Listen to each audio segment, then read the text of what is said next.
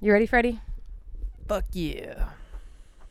Hey everyone, welcome back to another episode of THC True Hollywood Crime. I'm your host Mariah. This is your other host Bailey. It's a me, Mario. hey, happy belated 420. Happy 422. For sure. Everything I have in my notes is basically just going to be drug related.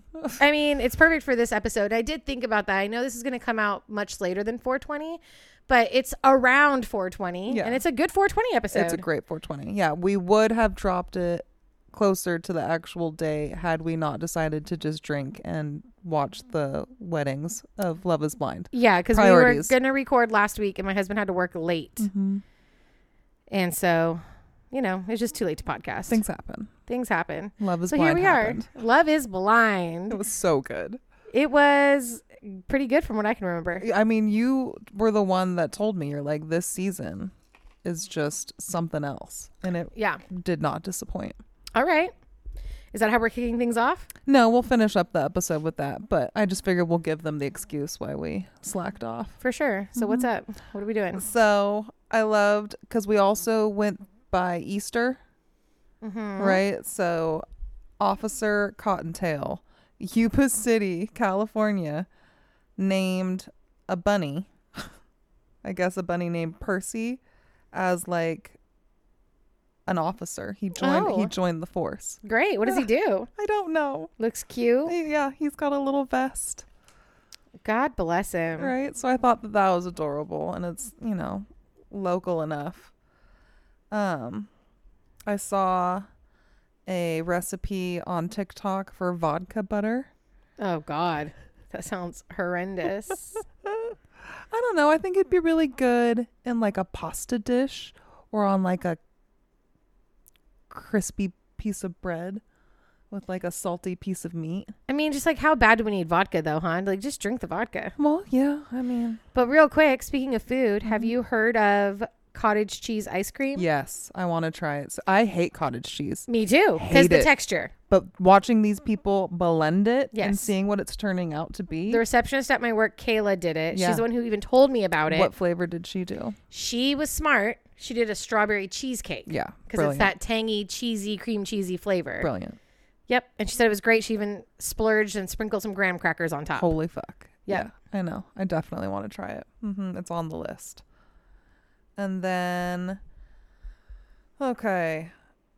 Uh, one of Pablo Escobar's cocaine hippos got killed Oh, dear. on a highway accident. Apparently, that was like one of his big splurges was to bring back two hippos, hmm which have now mated into thousands of Yeah. hippos, and it's like a real problem. Yeah. I His didn't cocaine hippos are infamous. Yeah, I had no idea. I didn't know All the cocaine animals. Uh-huh. And then I don't know where the rest of my shit is, but I also saw something about a bear breaking into a woman's car and drinking all of her soda. Yeah. I thought that was really good news for this week's podcast. Yeah. They'll do it, man. They Yeah. are so fucking smart. Well, she said she's like I'm really good about remembering to always bring food. Right. But she's like I didn't think in cans in my trunk. Like what's the appeal? Well, fucking enough. There you go. hmm So, do you think, based on my news, the audience can figure out what our Cocaine episode- bear. our episode is this week? We always act like we're surprising people and we forget that there's they a whole the blurb. title. They read the beforehand. Yeah. I know. But one of our fans talked to me on Instagram and said that they love part of their own personal drinking game at home is that they'll take a drink or a shot or a smoker or whatever um, when we say the episode title. When we name it. Mm-hmm. so that's fun. We can't participate in that because because we're we don't living. we don't know Yeah, we're, that's what I'm going to name it yet. mhm, we're live. But if you are listening and you see the episode title, just keep in the back of your brain when you hear us say it. mm-hmm. Take a drink for us. That's a fun one. That's a good idea. All right, I have um it's so funny cuz I feel like a lot of what we're going to talk about we've already talked about because we were supposed to record and we didn't. Um Harry Potter fan fiction. Oh yes. We've moved on from all the young dudes. That's a great fun read if you need something. I mean, it's not totally light-hearted. There is some darkness in there and you will definitely end up crying at some point. But compared to this new one I'm reading, it's a fucking skip through a meadow. Wow. Because now I'm We're reading dark. now I'm reading Manacled, which is a Hermione Draco love story, which is not something I've ever been into. I've never shipped them. And this one very much changes Harry Potter canon and lore. In this one, the Order of the Phoenix loses the war. Oh, my. After Dumbledore's murder in their sixth year, everything kind of goes downhill. They fight the war for years, and Hermione becomes like a world class, they call it a healer, but basically a doctor, and um, a world class like potion brewer.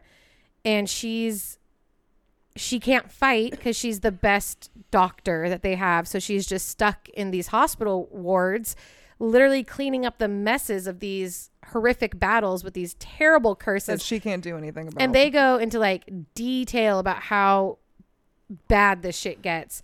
And Harry is very righteous in the idea that they shouldn't use dark magic, that good always beats evil. And Hermione's like, fuck fake shit.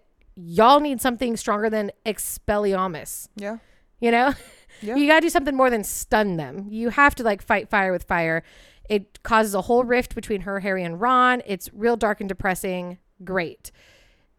Where you start the story is after all of that happens, Hermione's basically been um after they lose the war, after Harry dies. This is no spoilers by the way. All of this is like at, up top. You Yeah. know all this. She is been in a dungeon with no light or sound for 16 months. She's obviously been being fed and whatever, Right. but um, she's pulled out and she's like kind of half crazy. And there's all of these things in her brain that she cannot remember. She's put up like memory blocks and she's basically come out into a world where Voldemort is ruling most of Europe. And it's very much they just ripped off the Handmaid's Tale. Oh. So you just have to get over the fact that it's basically the Handmaid's Tale in, in the wizarding world. And she's sold as like a breeder to Draco or Gross. given to him, not sold, Yeah. given to him. And the reason she's given to Draco, who's like the number one general in Voldemort's army, is because he's like a world class mind reader and they're trying to like get into her brain because she's the last surviving member of the order. So Voldemort's like, for sure she has some shit in there that I am supposed to, that I want to know. yeah, Anyways, it goes on from there. It's really horrific. It's really terrible. There's lots of rape and sexual assault and lots of violence. And you're like, why the fuck am I reading this? Why is the host of one of my favorite podcasts recommending this book to me? yeah. But just hold on because then she starts to get her memory back. And then you go into the majority of the book, which is her flashing back to all the stuff that happened during the war. Mm-hmm. And it is so fucking good. And that's when you get into this whole Draco and Hermione story. And now, if you don't want the book ruined, stop listening right now. Spoiler alert. Come back in a minute. But you end up finding out that uh, Draco is a spy. He really wants Voldemort to be defeated. He knows the Order isn't strong enough or smart enough to defeat Voldemort, so he turns spy. Him and Hermione end up falling for each other hard. Mm-hmm. And when he's right and the war is over and the order won, Hermione lies to him because he's going to put her in hiding. Hermione lies to him and she goes and like blows up this prison. That's neither here nor there. The point is she gets captured because of it Ooh. and thrown into a dungeon and nobody knows where she is. But even though she's in this dungeon, Draco knows she's still alive. So all this like horrific bad stuff he's done to become a general in Voldemort's army is literally to like track her down and find her. Mm-hmm. And he eventually does. And then she wakes up and she's still in this hell situation. But she's like, holy shit, He found me. I guess. Mm. But, anyways, it's very, very good. And there's a lot I'm leaving out. Yeah. I didn't spoil a lot. I didn't even spoil the ending, which is crazy. wow. But there's so much to it. It's one of the best books I've read in years. See, and you were having a rough time going into it. You're like, why is this Why happening? Yeah. am I reading this book? Mhm. It's a ripoff of The Handmaid's Tale. Mhm. Every character I've ever loved has died, except Yeah. for Hermione, who's fucking crazy now. That's why Nick couldn't read Game of Thrones. Every time he get invested in somebody, he's like, "Well, they're dead." Right. Yeah, yeah. But if you're looking for a dark, dark read, it's a good one. It's not all dark. There is definitely some high points, But just know, you know, be in the right mental space going into it. But I highly recommend it. It's a fan fiction. It's called Manacled. You can read it on AO3. That's where I read it. But I'm sure there's other fan fiction sites. You can find it on. Well, there you go. Love it. Um, also, I want to give a shout out to my favorite podcast right now, Shits and Gigs, which I've mentioned here before. I always say that I'm a James, you're a Fuhad, but just a little shout out because I've been listening to them, and right now we don't get access to this, but they do because they're in the UK. Um, I guess Married at First Sight Australia, which is very different than Married at First Sight US Okay. is getting juicy and i haven't watched a stitch of it but james gives a weekly married at first sight update Love it. and they talk about it and i'm like amazing Our people. they're literally like the british male versions of, Of us. us. And i'm like man all those people who told us that married at sight first sight talk was boring i'm like look at these guys They're doing they got a huge podcast and they're doing married at first sight breakdowns I saw the funniest TikTok where this girl's going around interviewing guys and she's showing them a picture of what's his face, Tom Sandoval, the guy who cheated from the Bravo show. yes Okay. So obviously, we barely know who he is. So none of these guys fucking know. Right? uh-huh. But one does. and he knows everything Because he's a fucking Bravo stan. He's Yeah. like, "Oh my god, these shows. Oh, this is so good." Yeah. That that motherfucker and that would be ben yeah. that's that's how our friend ben would be So funny. love it Mm-hmm. All right, if you don't have anything else, I do have a perfume review. we finally got our Old Gods of Appalachia perfume Wow. sample. If you have been listening for a long time, I've been talking about this perfume and I just have never gotten around to buying a sample. So, this is a perfume based on a great podcast called um, Old Gods of Appalachia. The perfume is called Blood and Bone. Mm-hmm.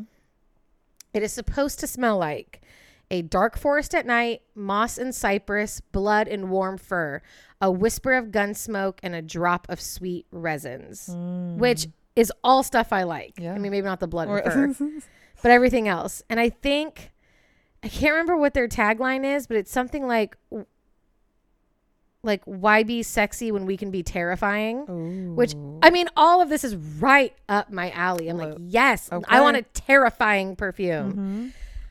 You ready to smell how terrifying it is? oh no. Oh Here's this little tiny one. You got to unscrew it. Oh. What do you What's the little picture supposed to be? Is it the Appalachians? I don't know. How's that cypress and gun smoke treating you? I like it, but I can hardly smell it. I'm gonna have to put it on. Hold on. smells like a like a bathroom. Yeah. Mm-hmm. Maybe that's supposed to be that pine. Mm-hmm. To me, it smells like a food, and I can't. Maybe like a cinnamon, like a cinnamon gingery, Yeah. like a gingerbread man. Mm-hmm. But I do not feel like it smells like gun smoke and, No, it smells like a cabin. but not a scary cabin. No, nothing about this is terrifying. like a cabin where you're or making bold. cookies on a lovely day. Yeah, there's no like there's what resin and yeah. no, mm-mm, there's nothing smoky about it. But at least it's not bad. It's not, but it's nothing I would wear. Yeah, I would never wear it. it to me, it, mm-hmm. it, a cottage smells like a grandma's cottage. yeah, yeah, yeah. And I don't want to smell like a grandma cottage. No, mm-mm. we want to smell like a cottage where murder happened. I want to smell like a cottage where there's like gun smoke in the air trying to think what you with like a touch of this. witchcraft, you know? Mm-hmm. You could put this on like your candle warmer. Maybe have it like Yeah, it would be a nice air Mhm. fragrance. yeah Anyways, add it to the list of perfumes that disappoint us.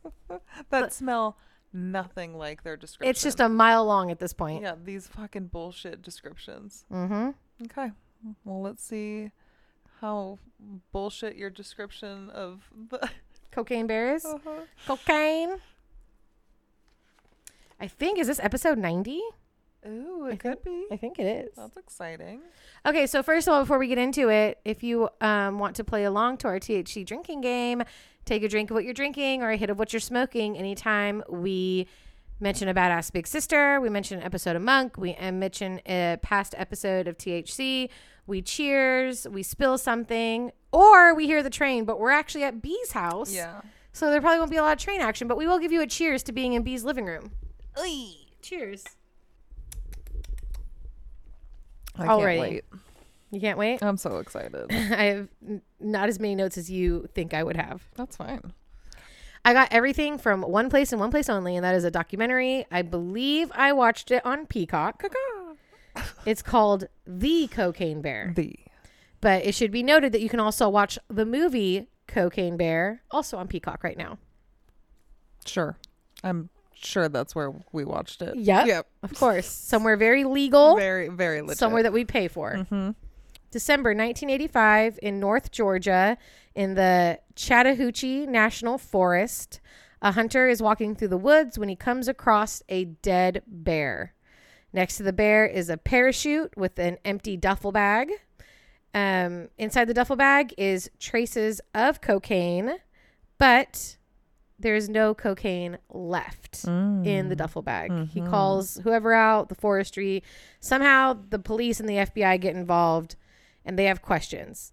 Did this bear eat this cocaine? And that's why it's dead.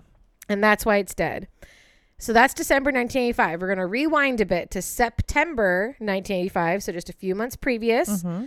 Knoxville, Tennessee, in a quiet suburban neighborhood, the police get called out for a trespasser that a man sees laying in his driveway. When they get there, they realize that this trespasser is actually a dead body. Mm.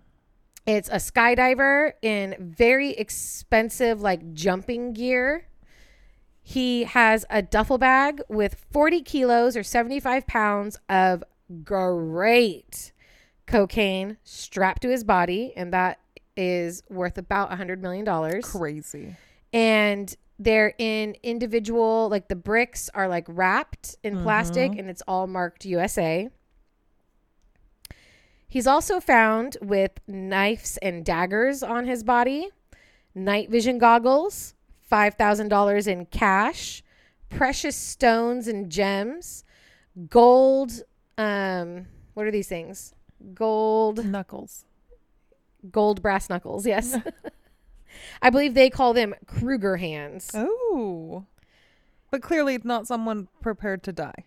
Right. He's prepared to do something. Yeah. I don't know if death is it. No. So a loaded nine millimeter gun and a super cool. It was so funny because the police were kind of geeking out about this one.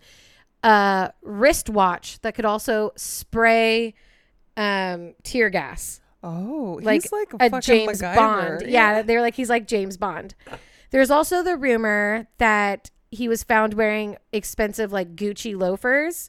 He was not. He was found wearing very expensive like parachuting boots. Mm-hmm. And the cop that was like kind of going through what was on his person said these are like the Gucci loafers of like They're the Gucci of of parachute. parachute, gear. gear. Mm-hmm. And somehow that got twisted throughout all these years for this like eccentric guy with these fucking Gucci. James Bond weapons and Gucci loafers to be found dead in this other guy's driveway. Love it. Well, so here's a fun fact: is Nick's grandpa was like a professional skydiver. Yes. and that could have been a Plan B outfit, Yeah. right? Wear his skydiving gear because I'm sure it's some Gucci gear. And we've never Oh, I guess we have. Have we ever had you just be a dead body? How could we not? We're gonna have to look through the pictures. I, f- I feel like I've you I mean- for sure been my dead body. Yes. but yeah, I don't know if I've just been a Just a dead body? yeah Cuz that would have been fun if we like put you on the, you know, in the Yeah. driveway Uh-huh. with all the shit. all the gear. Yeah. all right. Now, a plane crash is reported about 100 miles away in Hayesville, North Carolina. They find out that the plane is registered to Andrew Thornton. Mm-hmm. Andrew Thornton is born and raised in Lexington, Kentucky. He's a little piece of shit rich boy. He's from a famous like horse racing family, which boasts two Derby winners. That sounds like a Robert Durst thing. He's- yeah. This is very much a Robert Durst um, situation. He's handed everything in his life. He's never had to face consequences, and he is bored as fuck. Also, Menendez. He dreams of like a bigger life. He dreams of adventure. mm-hmm. So he tries college, fucking boring, drops out. Yeah. He joins the army. He excels. Okay. He becomes a world class paratrooper and pilot for the army, and he even uh, is earns a Purple Heart. Okay. So he has a great army career. Mm-hmm. Gets out of the army, gets married, boring, divorces, Yeah. decides to join the police, where again he excels and he signs up for the now newly formed narcotics division 'Kay. because they hadn't really had a drug problem before now. Sure. Through this, he meets his BFF and partner. Now, here's the thing. I was writing this all down as people were talking. So, besides Andrew, I don't have last names for anybody. That's fine. So, coming on through here, it's all first name Yeah. basis. But he meets his BFF and partner, Bill. Bill kind of has the like swagger and attitude and life that like Andrew always dreamt of. Mm-hmm. Bill's from like the wrong side of the tracks and he's like a real tough guy. And he's got like that tough guy swag Yeah. And Andrew loves it. He For just sure. like really leans into it. And the two of them do what some cops have been doing forever, which is they turn dirty. There are some mm-hmm. dirty cops, especially working the narcotics division. Oh, are you kidding? a new division where people don't even really know what you're supposed to be doing. How exciting. So they bust people for drugs. They'll keep the drugs. They'll resell the drugs. They'll pocket the money. They fuck with the perps. Yeah. Yeah, they're dirty cops. Yeah. By the mid 1970s, they start transporting pot into Kentucky, Kentucky via airplane. 'Kay. January 1977, a woman named Melanie has flipped and turned informant to the mm-hmm. FBI. I'm not quite sure how Melanie is tied into Andrew and Bill. Okay. I missed that part. 'Kay. But she knows them well enough that Andrew and Bill get paranoid Mm. and they're scared that she's gonna rat. Mm-hmm. And then one day on her way home from work, Melanie disappears. Her car is found abandoned. She is last seen talking to two men in a dark van. To this day, there has been no connection proven to Andrew and Bill. There's no evidence that they did anything to Melanie, but Melanie is still missing to this day. Wow. Now, oh no, oh no, I'm gonna cry. Anyways, back to the story because we had to take a little rat catching break. My fucking These cat, man. Fucking psycho cat brought in. I'm sure. I know we've talked about on the podcast before that she's a straight killer, but she didn't bring in a dead rodent this time. so alive. she brought one that is in perfect health and condition. Yeah, it's rare that she brings them in dead. And B is so brave. She went after it with a red solo cup and a broom. And now they're gonna work it out in the bathroom Yeah. together behind closed doors. Yeah, they're both locked in the bathroom. So, you know, On with the podcast. on with the podcast. On with the show. Just we can't get drunk and forget they're in there and then I go pee. Oh yeah, no. We'll we'll hear them, I'm sure. All right. My poor husband is gonna come home again to us drunk, him being Again. sober. Again. Uh, him being Always. sober. It's always Nick coming home sober to us drunk. Sorry. and now he's gonna have this fucking rat in the bathroom. Well, hopefully it's a dead rat. I mean, it could be worse. It could be a live rat. I feel like you got the worst. Oh, you. Oh, good. I feel like you got the worst end of the deal, the, the excitement. ma'am. A whole, a new whole, a whole new thing to drink to. Whenever Mimosa Yeah, brings in a special we, guest, we might not hear the train, but surprise. we will definitely hear the death squeals of a rodent here soon. All right. Now, shit's getting too hot. The the the boys are feeling the pressure. Okay. So Andrew quits the police department and does what any sane person would do when he goes, "Ooh, shit's getting a little tight around here." Yeah. He becomes a full-time drug smuggler. he just goes all in on the drug smuggling game. He's like, "You know, being part of the police department is really holding me back. If I just went all in, I can fly more under the radar." brilliant. he has a new partner, his childhood friend Bradley, and Bradley was actually the best man at his wedding, and he is now a successful businessman that has strong connections to the Chagra brothers. Chagra. Chagra, Chagra. C H A, I don't know. It, G. it doesn't matter. right. Yeah, no. Well, the Chagra brothers are drug smugglers Mhm. themselves. They work on a much wide scale. bigger tier Mhm. than Andrew does. Yeah. And they basically are also one of those crime families that kind of like run Vegas. Okay. Andrew is now bringing pot over from Colombia to Kentucky in a four engine World War II cargo plane. He's transporting tons of weed. And um, he flies, he always has the same kind of flight path where he goes up past North Georgia into Kentucky. Okay. This episode also reminds me very much of Blow. For sure. And I can't remember the guy from Blow's name. I know Johnny Depp, but I can't remember the Boston Rob. It's giving very much like Boston Rob vibes, Yeah. right?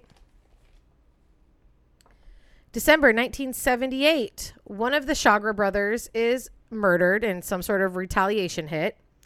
And this brings the cops all over his other brother, right? And that brother is arrested for drug trafficking. Now, the day before he's supposed to go to trial for this, he orders the judge murdered. He hires a hitman and murders the judge the day before the trial. Savage.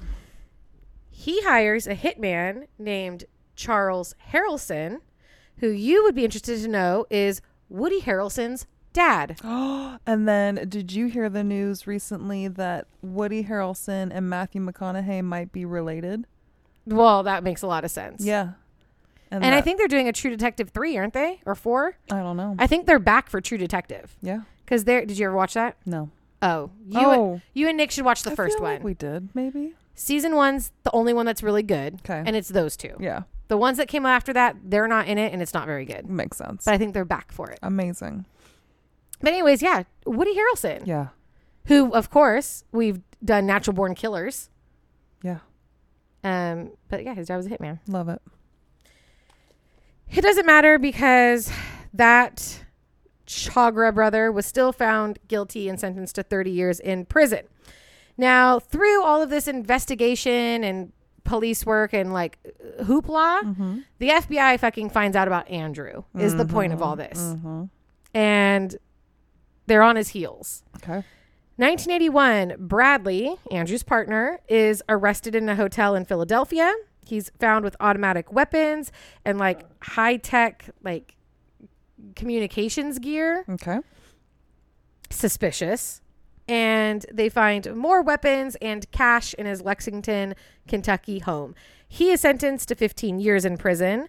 The FBI, while going through his stuff, also finds a notebook with Andrew's government fucking name written in it Amazing. and like a bunch of code words for their smuggling operation. Mhm. So low key. So smart. Yes.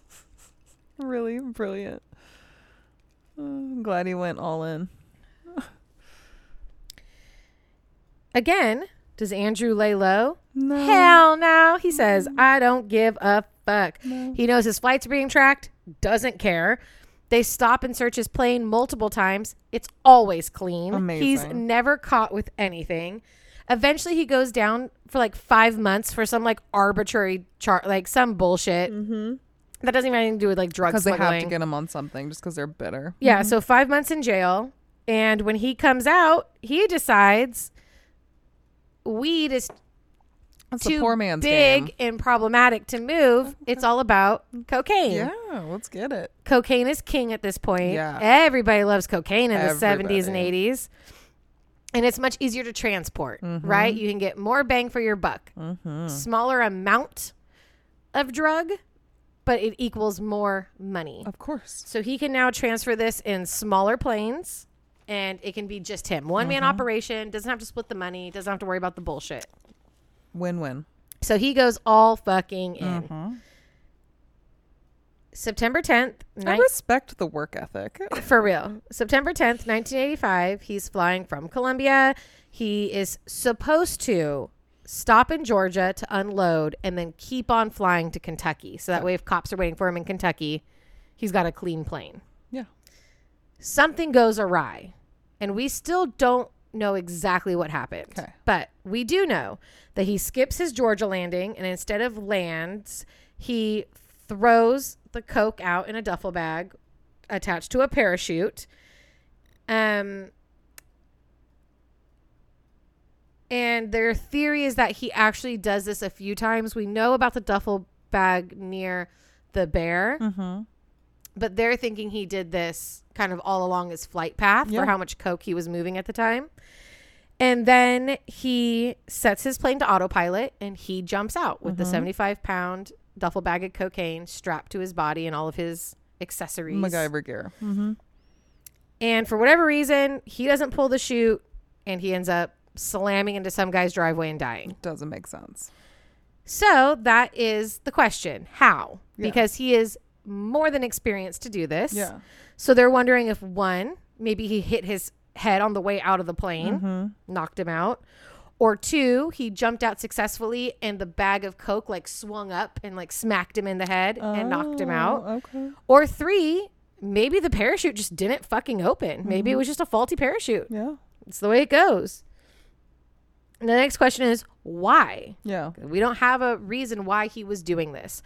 A lot of people think that he was faking the crash. That's why he put the plane on autopilot and he was going to go back and collect the cocaine at the drop spots and Yeah. kind of disappear.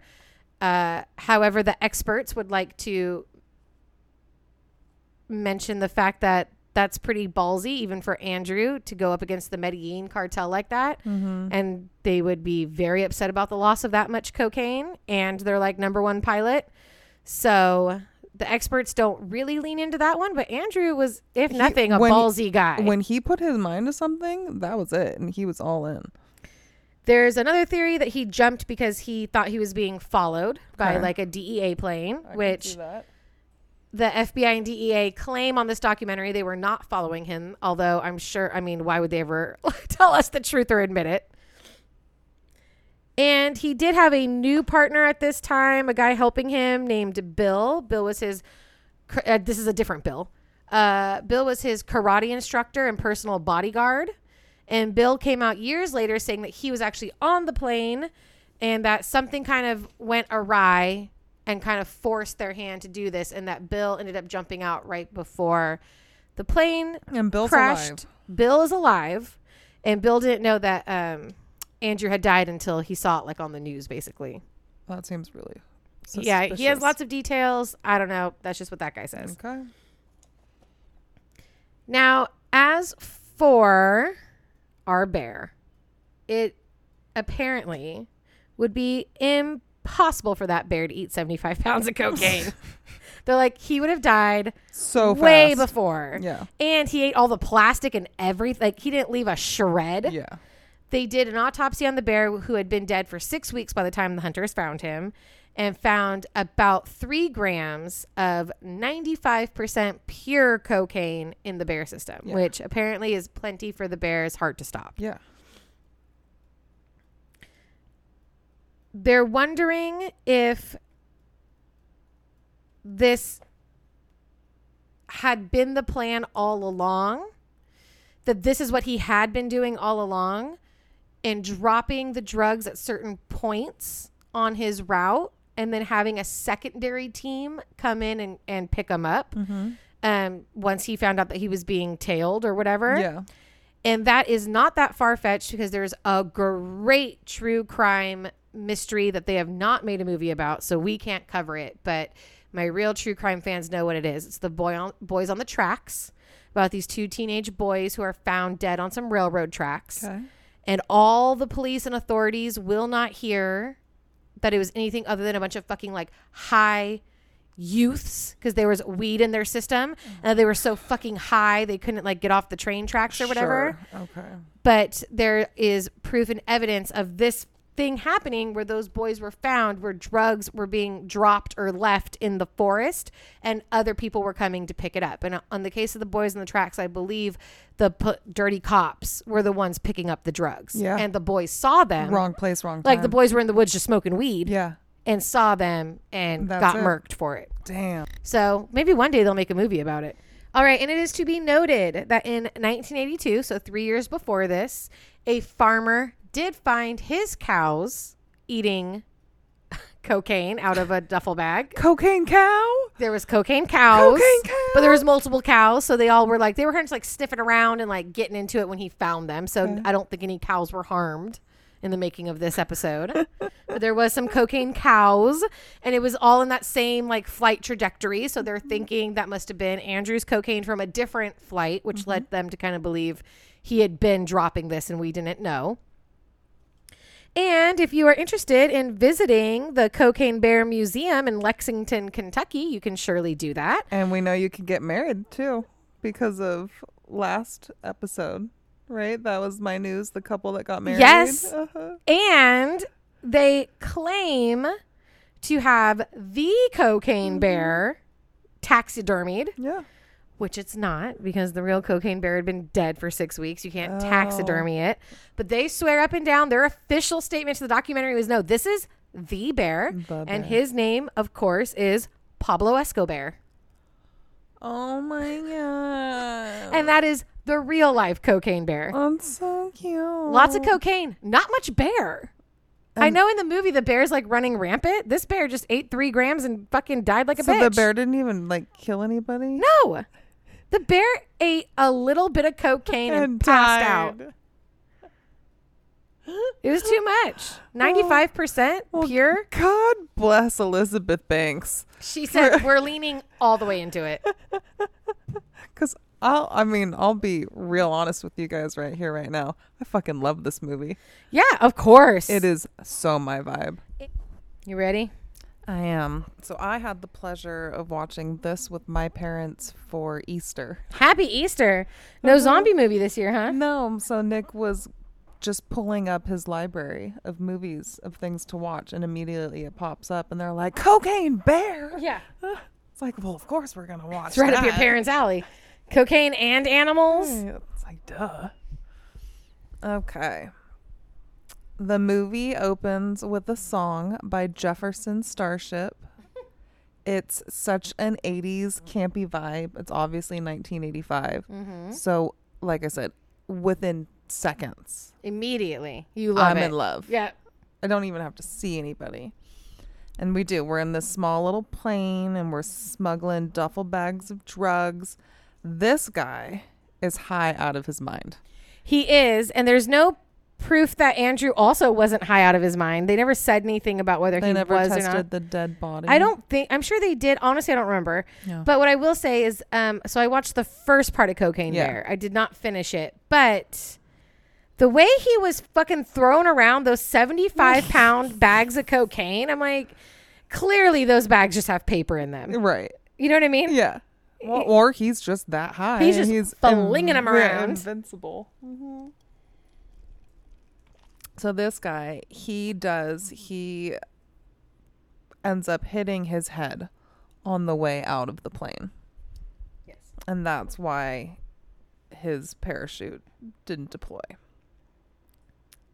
And that's when we get on the screen, based on a true story, with this quote Black bears are not motivi- are not motivated by territoriality. They will seldom attack humans in their vicinity, and when they do attack, victims have a higher probability of surviving by fighting back rather than submitting. Okay. Versus grizzlies, you're supposed to like play dead. Okay. What is it? Chattahoochee? Chattahoochee. Chattahoochee National Forest, 1985. We see a sweet foreign couple, Olaf and Elsa. Stop it. I know. They're fu- doing the most. I know. And they're discussing their upcoming wedding and their plans for a baby, and they're hiking and being all cute in the wilderness. Olaf is Uh, the guy from Game of Thrones. yes, he is one of my favorites. Um, it's Tormund. Tormund. I was gonna say Tormund, but I didn't think that was right. The leader of the free folk He the best, and he's in love with you know with Brienne. Brienne of Tarth. Uh huh. And he's besties with Jon. Um, so you can imagine how excited they are when they spot the black bear, yeah, right? And not only that, like he's being super cute. He's like scratching his back up against the tree, right? So they just think it's like this perfect moment they're capturing out in wilderness. they get the camera out for a closer look, and that's when Olaf realizes something's wrong with the bear. Oh my god. And the bear is now, as we see looking through the lens, smashing its head against the tree. Olaf's like, babe, we gotta bounce. But Elsa wants a closer look. She takes the camera, and all she sees now is the bear rolling in the grass in the sun, Yeah. being super cute. And then before you know it, the bear's right in front of them. Yeah. And this is when Olaf tells Elsa, if it's black, you fight back. If it's brown, you lay down. That's right. So there we Good. go. no- there you go. You Mhm. just got some survivor uh, P's and Q's. But what did Elsa do? Lay down and screamed and cried or ran. She ran. Yeah, she ran. Yeah, she ran. So Olaf takes off after her, and the bear goes after him. He falls to the ground and ends up watching as the bear jumps over him on top of his fiance and ripping her to pieces. Fun. With the bear distracted, Olaf has time to sneak away. And that's all for Olaf for now.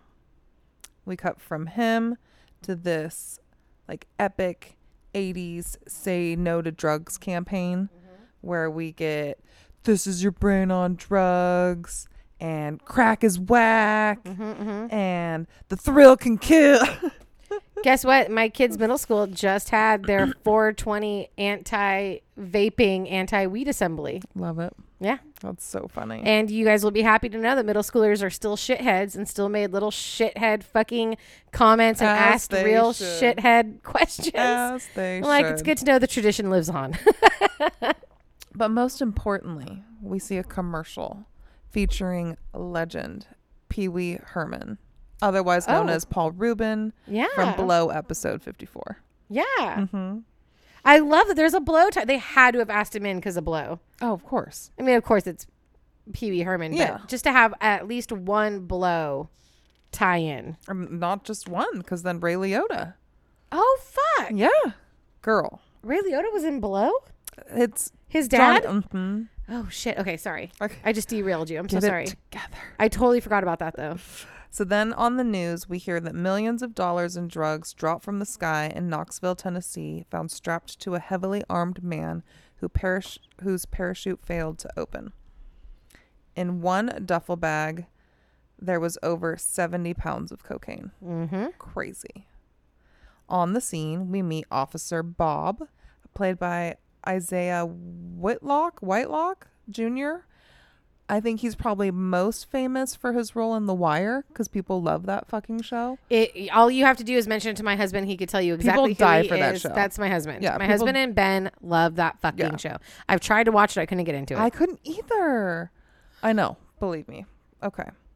So Bob knows the dead man belongs to a gang run by Sid White, played by the late great Ray Liotta. Rest in peace, King. Thank you for all the great fucking movies. And thank you for not only your appearance on our Blow episode, but also Iceman number 61. Oh, Mm-hmm. yeah, he had a real thing for mafia movies. So then in St. Louis, we meet David, played by Baby Cube, Our- O'Shea Jackson. Our love. We love, him us some O'Shea so Jackson Jr. much. And he's meeting up with Sid at like a Chuck E. Cheese situation in the mall. He's there with his grandson Gabe because his mom just died, causing Sid's son Eddie to quit the biz. Sid wants David to take Eddie to Chattahoochee to collect the remaining drugs that were dropped, and David's like, um, maybe we should take a beat, huh? Yeah. Like, one of our guys was just found dead with kilos on him, and your son is literally mourning the loss of his wife and baby mama. But Sid doesn't give a fuck, and he's got Colombians to work to worry about. I mean, fair. True. It's all fun and games until you're dealing with the Medellin cartel, and then you gotta just make shit happen. So David finds Eddie drinking his grief away at a local dive bar. Eddie's drunk ass is not quiet when speaking to David about the missing coke. So one of the other local bar patrons calls and tips off the cops, and it eventually gets back to Officer Bob. Okay. In Chattahoochee, we meet single nurse mom. What's her name? Sorry, Sari. Yeah, I would say sorry. Yeah, I'm gonna call her mom. Played by Keri Russell. Love her, Felicity. Yeah, that's right. And her daughter Dee Dee. The mom is informing Dee Dee that she needs to postpone their hiking trip because she's picking up some extra shifts at the hospital and tells Dee Dee that her dinner's in the microwave for later that night since she's working in the graveyard. Okay. The next morning, Dee Dee decides to skip school, and her and her friend Henry hike to the falls without her mom.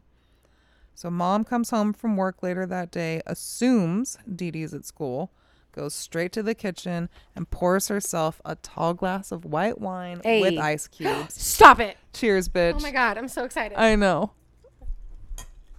What a mm. mom. what a class act, you mean? Mm-hmm. A lady who really knows her taste. High end taste.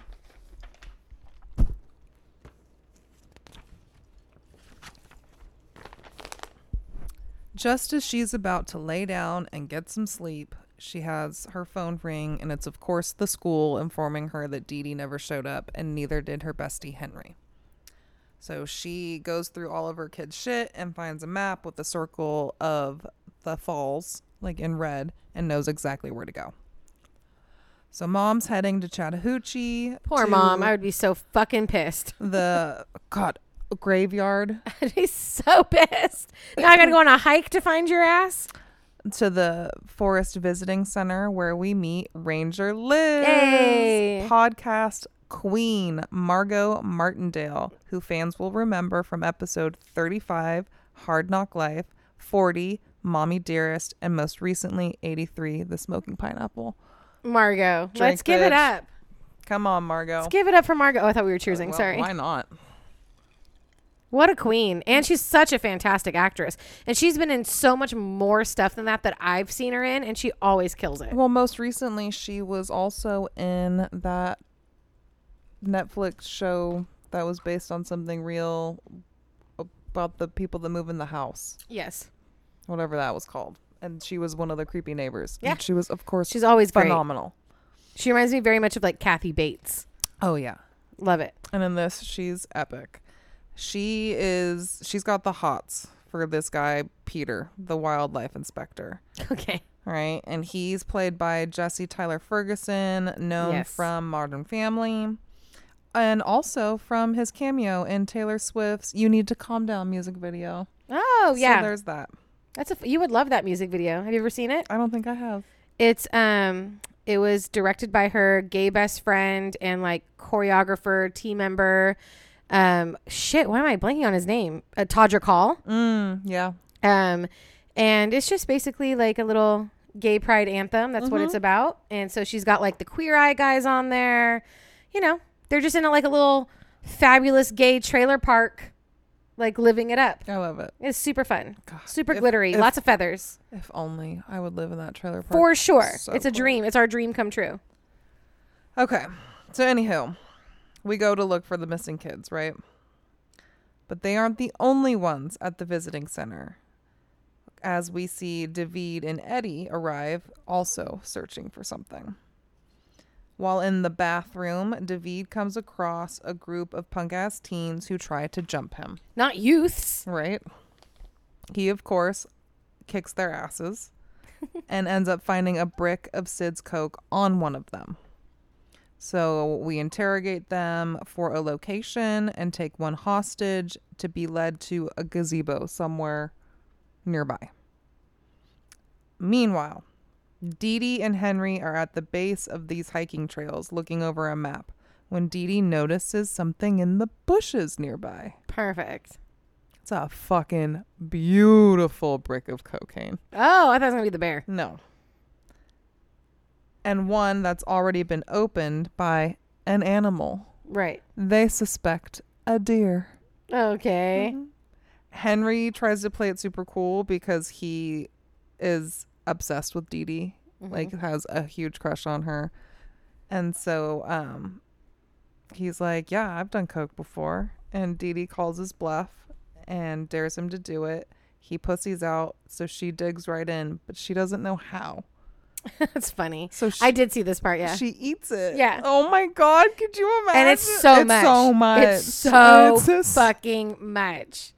It's a shocking amount. And so when that's awful, she's like, "Motherfucker, you doing this shit too." Yeah. And so he has to do it. And then when he can't handle it, he tells her it's because it's not as good as the shit he normally Boy, does. I, You don't get on my face. I respect his game. It's so funny. It's so cute. It's very funny. Okay, so just as the coke starts to like really set in, It's also funny because we now know from my side of the podcast that it's literally the best cocaine that anybody could ever get their hands on. He's like, it's not as good as the stuff I normally get. right? It's like the world's It's best cocaine. Gold. It's yeah. the gold of cocaine. And just as it starts to really set in, that's when our bear shows up with its cute powdered nose. Aww. It's a fucking cute bear. Looks like he just ate some donuts. Mm-hmm. And it, I mean, goes after the kids, duh. So we got mom, the ranger, and the wildlife rep, and they come across now the same map where the Mhm. kids were. And they see that their things have been like thrown about in a struggle. Terrifying. Fuck this. Fuck this. Terrifying. Ugh. So the mom is calling out for her daughter frantically. We don't get a response from Dee Dee, but we do get a response from Henry, who managed to fucking shimmy his way up into a big ass tree. He tells them about the bear and how it attacked Dee Dee, and the wildlife rep is like, that doesn't make sense. Bears don't come after humans unless you provoke it. So, and is like, he acting like coked out? the kid? Yeah. No, not hmm. really. Because at this point, he's so scared and Yeah. just like the adrenaline, and he's just like up. clinging to the tree, Yeah. right? So he's like, "You did something to provoke it," but that's when we hear the the bear coming. The bear gets Peter first. Ranger Liz tries to shoot at it, but she's a terrible shot. The worst. Yeah. So she almost gets Peter instead. The bear turns the attention back to Liz. She gets a bear claw to the butt. And then she shoots the gun again, scaring the bear away momentarily. So now Peter has landed face first into some of the scattered coke, Okay. right? So now he's high as fuck and shimmies his way up into a tree. Yeah. So the that's the cocaine gives them like great tree Tr- climbing abilities. For sure. Liz hobbles her bear clawed ass back to the visiting center to call for backup, and they just abandon the mom there. Right? Fair. Peter figures out the bear must have also gotten into the cocaine, Okay. making it super aggressive. And then the bear comes back and starts to climb the tree where Henry's hiding. That's what I was thinking. I'm like, bears are so good at climbing trees. For real. Yeah. Well, And it's funny, that is a moment in the movie where the Rangers all like realizing that up in the tree. Like the way that he just climbed the tree is like, you know, just like a bear. And he's like, oh, yeah. so, anyways, so he's initially going for um, Henry, but then the bear smells the coke on Peter. oh, So it jumps. okay. It jumps to the other tree and it eats him. And it gives Henry time to climb down. And so he and the mom can like run off into the woods. okay. Okay. But her daughter's still missing. Daughters, we haven't seen the daughter. Okay. Mm-hmm. Eventually, in the woods, Henry and the mom come across Olaf. he says that he saw the devil bear with Dee Dee and takes them in the direction that it ran off in. When Liz gets back to the visiting center, she finds one of the punk ass teens who got their ass beat, and he's there to report David. Mm-hmm. But because of like the situation, they have a miscommunication where she thinks that he's there because of the bear, mm-hmm. and he thinks that she also got beat up by David. That's so funny. David just going around beating up everybody in sight. so they're like, "Yeah, we got to do something about this. That's this." so funny. So they clearly don't know about the bear. And that's just when the bear happens to like show up outside the door. Love it. Okay. So Liz tells one of the teens to open the door, but again, she's a fucking terrible shot. and so and also, for sure, being a forest ranger, for sure have bear mace, like Yeah. bear spray. no. And then you don't have to worry about where the bullet hits. Just No. spray the thing. She shoots the kid instead of the bear. Liz, please. please. Just give him some cocaine. Rub some cocaine on it. It'll be fine. And as this shit show is unfolding, Officer Bob is arriving. Could you imagine walking into this situation? But that's just it. He doesn't. He sees that the sign says closed, Mm. and so he just walks right by. He just doesn't even go into the visiting center. Oh, that's funny. He just- Meanwhile, it's chaos. It is That's exactly. Mm-hmm. He just goes straight into the woods. So after that, we have an ambulance that does arrive because the other kids had called prior, and when they were called, at the time, all it was was like one kid with like a concussion, right? Like a mild head injury, right. and they're the ones showing up to the fucking chaos. Yeah. They're like, we didn't even bring enough medical equipment. We brought a cold compress. So they sh- get inside. There's a dead body on the floor blocking the door. Liz is hanging on for her life. the female medic is checking out Liz while the male goes to look for others. And it's just as Liz gets the word bear out, and it's too late. So Liz and the female medic they get back into the ambulance. They're driving off as the male medic runs away from the visiting center with the bear behind him. He jumps in, the bear's chasing them. It's a full on chase. Wow. Okay. The bear lunges into the ambulance. It knocks Liz out. She gets dragged like face first into the ground. Jesus. That's her death. Um the ambulance driver ends up hitting a tree. She goes through the windshield. Jesus. Like there's bodies left and right. It's the best. It's so good. And again, Officer Bob is somehow missing all of this. He's no he Mm. doesn't hear anything. He doesn't know what's going on. yeah. He does find the gazebo though before anybody else. And the drugs. Okay. He just walks right up like he misses all the mayhem, just walks right up to the drugs. Yeah. So when David and Eddie and the other teen that they took captive show up and realize the drugs are gone, that's when Bob is on top of the gazebo with his gun drawn, ready to arrest them. Like, haha, motherfuckers. Right. Right?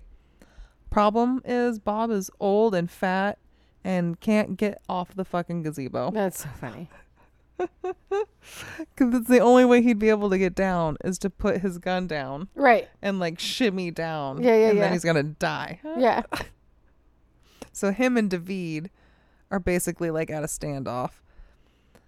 David tries to take advantage. He ends up getting his finger shot off. This draws the attention of the bear, who of course also wants the drugs, but they don't know that. Yeah. So Eddie, when he sees the bear, he decides to play dead and lies on the ground. But if it's black, you fight back. Right. but the bear at this point is exhausted. It's a lot. The drugs are wearing has off. to be hammering in his body. The drugs are wearing off. He's had multiple snacks. And by the way, I keep saying he, it's a she. of course it is. Mhm. We love it, Queen. She takes a nap on Yeah. top of Eddie. Perfect.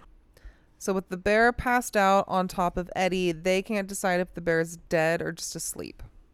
So Well, is it breathing, dumbasses? I know. So David gets down to listen to hear if it's breathing, and that's when the beer, the beer, and that's when the bear, the bear gets a whiff of the cocaine, Mm. and its eyes shoot wide open. This bear loves cocaine. Loves it. So the men finally realize that the bear isn't interested in them; it wants the drugs. So Officer Bob rips open a brick and starts to spread it around like cocaine Christmas Yeah. like powdered sugar from the sky. Officer Bob and David call a truce in hopes of getting out alive, but that's just when Sid shows up. He shoots Officer Bob in the gut, and that's it for him. And Sid wants what's left of the drugs at this point. Like anything will do. Mhm. Whatever I can show up with, at least it's better than nothing. Could you imagine showing up to the cartel with this story? The bear also wants what's left. so right before Officer Bob dies, he like throws the duffel bag in the bear's direction and it takes off north. Okay. So we've got Sid, David, and Eddie following the bear. Okay. And we've got Mom, Henry, and Olaf looking for the bear's den. Trying to find her Dee Dee. daughter. Exactly. All right. They do. They find it. And she's there. Dee Dee's there alive.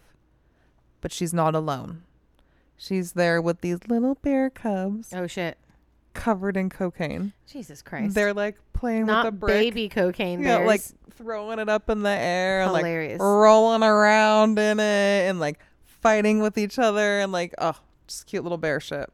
The mom and Henry are like reunited with Dee Dee when they hear Olaf outside of the den hmm screaming, Oh god. so they know Mama Bear is near. Yes. Shit's about to go down, and that they can't go back out the way they came in, so they go deeper into the like cave den, whatever Uh-huh. and they come out on the other side and it's like a waterfall Oh. and like a river Okay. down a big ass jump. Sid, Eddie, and David stumble on Olaf's mangled body, so they know they're in the right spot. Right. Eddie and David at this point, they're done. They're like, can we just turn back? It's not worth it. But we all know Sid's not going anywhere without his drugs. So, in the cave, they find another duffel bag and they go deeping searcher when they find the mom and the kids and one last duffel bag that's like hanging from a branch Okay. like above the falls Mhm. and the the cliff and all that. The baby bears go after Sid because they want their drugs back. And Sid is like kicking them and like pushing them away. That's not a good idea. No, Mama Bear sees this from like up above. Yeah. Like, don't fuck with my babies. She's coming down at him down the side of a cliff. And that's when the mom and the kids are like, well, we're fucking out. Yeah. They jump. They jump into the river below. Eddie and David follow after them. They abandon Sid. So he's up there with mom and baby. Baby bears. He shoots the mom. She falls. But there's like a little ledge that she lands Mhm. on. And he has just enough time to get like the last duffel, but brick of coke falls, of course, Mhm. and bursts open. Oh shit. Mama smells it Yeah. and she's ready for round two. Oh my god. And she rips it open. Just fucking destroys him like a pinata. Just guts falling everywhere. The baby birds are snacking and like rolling around in his intestines. Amazing. Mhm. So, other mom, kids, our favorite drug dealers, they all survive the cocaine bear They're- Okay. Right? We see the mom and the kids, like, she puts her daughter on a bicycle and they, like, walk her by all the fucking other dead bodies and Mhm. chaos. And David and Eddie are like, well, like, let's go get your son. Yeah. Yeah. and they ride off in the sunset together as best friends. Mm-hmm. And we have our closing notes that read Authorities never recovered any of the dumped cocaine. As far as they know, it could still be in the forest to this day. Okay. And it ended with a final dedication in loving memory of our guy. The King. Ray Ray Liotta. Liotta. So, Wow. yeah. What a movie. What a fucking movie. Not a thing to do with the case. the beginning. The very beginning. That's it. the first That's it. minute of the movie. Yeah. That's it. But how many knives do you give it? Five. No, Of course. I mean, it's the best. it was accurate. What was in it was was accurate. yeah, yeah, yeah, yeah, yeah. Yeah, totally. And then whatever happened after that was just a cherry on top. Amazing. What a movie. What a film. And then it gave me the excuse to buy this fucking inflatable bear costume. Yes, your look of the week is hilarious. Mhm. It's like an inflatable bear that it looks like you're riding it. Yeah. So I can't believe you bought that shit. It's so funny. Well, I looked at all like the bear costumes for me to wear, Yeah. and they were just so dumb. Yeah. I'm a slutty bear. It was just no. So I saw that and I was like, that's actually really funny. That's great. Mm-hmm. We can put some um Oh no, you guys don't own powdered sugar. Like we can put flour or something on his nose. Yeah, for sure. All right. Wow. What a what a movie. What a case. I feel like the movie was way more entertaining than the case was, but that's okay. I think Andrew Thornton is very entertaining. I, again, the work ethic, The, the, idea that these people exist is incredible Yeah. to me. That's amazing. It was fun. Um, so much of your movie reminded me. I just watched an episode of I Survived, which I think I've talked about a couple times, but it's like, it's basically a firsthand account of people surviving like horrific situations, and they don't do the like cheesy reenactments. It's literally just one person to a camera telling you their survival story, and they'll show like pictures of like where they're talking about or Yeah. whatever, but they don't do the whole reenactment thing. Is Yeah. the point? This guy was in Sierra Leone, Africa, and him and a team of people were going to go for whatever reason to some like chimpanzee sanctuary, but the chimpanzees had been like abused and neglected. And I don't know if they were going to rescue them. I don't know what their plan was. I can't remember that part. But the point is, you got three guys in the back seat, including our survivor who's in the middle of the three guys in the back seat, a guy shotgun, and then their like driver slash interpreter slash like you know man about the town driving them Yeah. and they're driving up the road to the sanctuary when this chimpanzee uh six foot 240 pound chimpanzee like pure muscle comes out on the road and stands up on its hind legs. And the driver immediately puts it in reverse and says that's bruno. He's an escaped chimpanzee from the sanctuary. And basically like he's a man killer. Like everyone knows you stay the fuck away from him. So he's pedal to the metal in reverse down this road and this chimpanzee is on Comes all fours running screaming rips the mirrors off the fucking car catches up to the car smashes out the back windows grabs one of the dudes from the back seat and our survivor in the middle is like holding on to him not letting the chimpanzee have him. He finally gets him back in the car and the chimpanzee's bitten off this guy's hand. So our guy takes off his shirt wraps up the dude's hand and in the middle of all this, their driver decides to 3 180 the car and decides to go towards the sanctuary, drives through the locked fence, the locked gate, which ends up making their car stop. And now they're stopped with no car that works in the middle of this clearing surrounded by jungle. And the survivor says he looks up and he just sees Bruno fucking running at him. And he can hear the chimpanzees in the forest just hooting and hollering and mm-hmm. screaming. Their driver takes off. He runs and he gets like he get he runs before Bruno even gets to them and he takes off to go find help.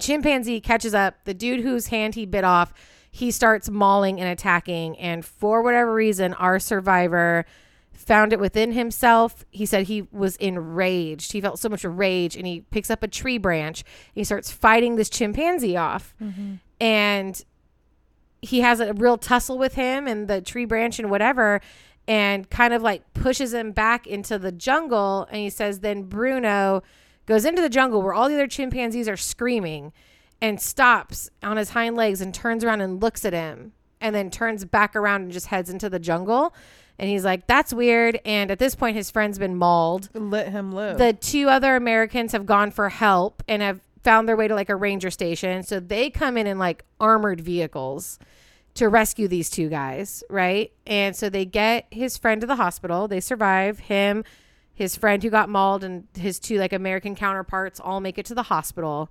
And he said as he's in the hospital, he sees this body get carried by that he could barely recognize as a human. It's been disemboweled. The genitals have been ripped off. The face has been ripped off. And he's like, What is that? And they're like, That's your driver.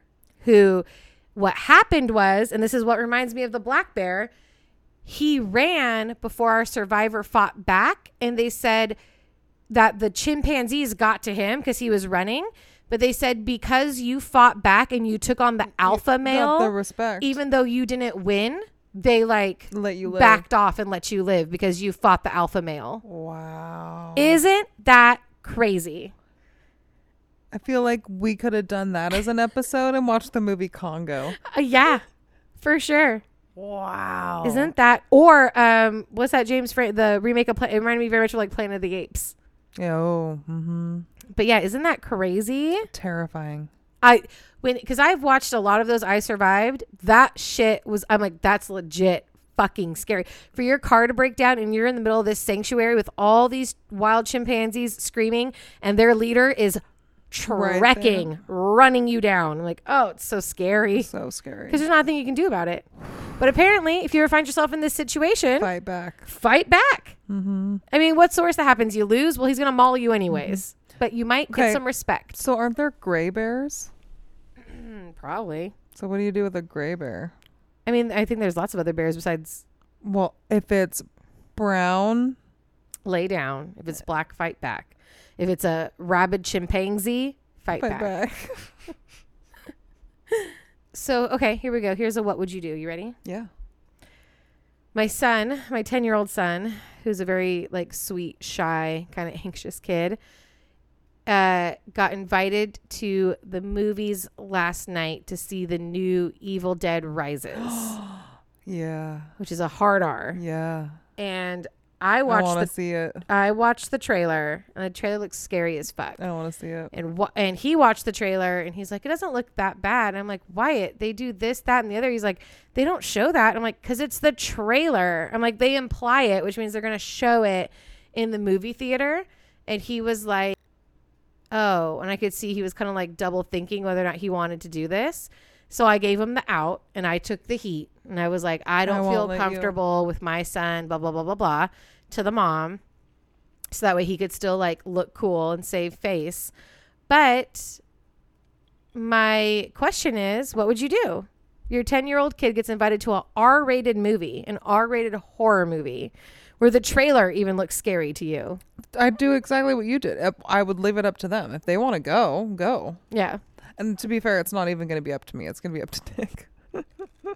Right. So, but yeah, because you know me, I'm already like, let's. You want to watch a scary movie, well, and I should preface this with saying that he has not seen any scary movies before. right? Oh no, I'm excited to see this movie, so I agree. It's not a Yeah. good.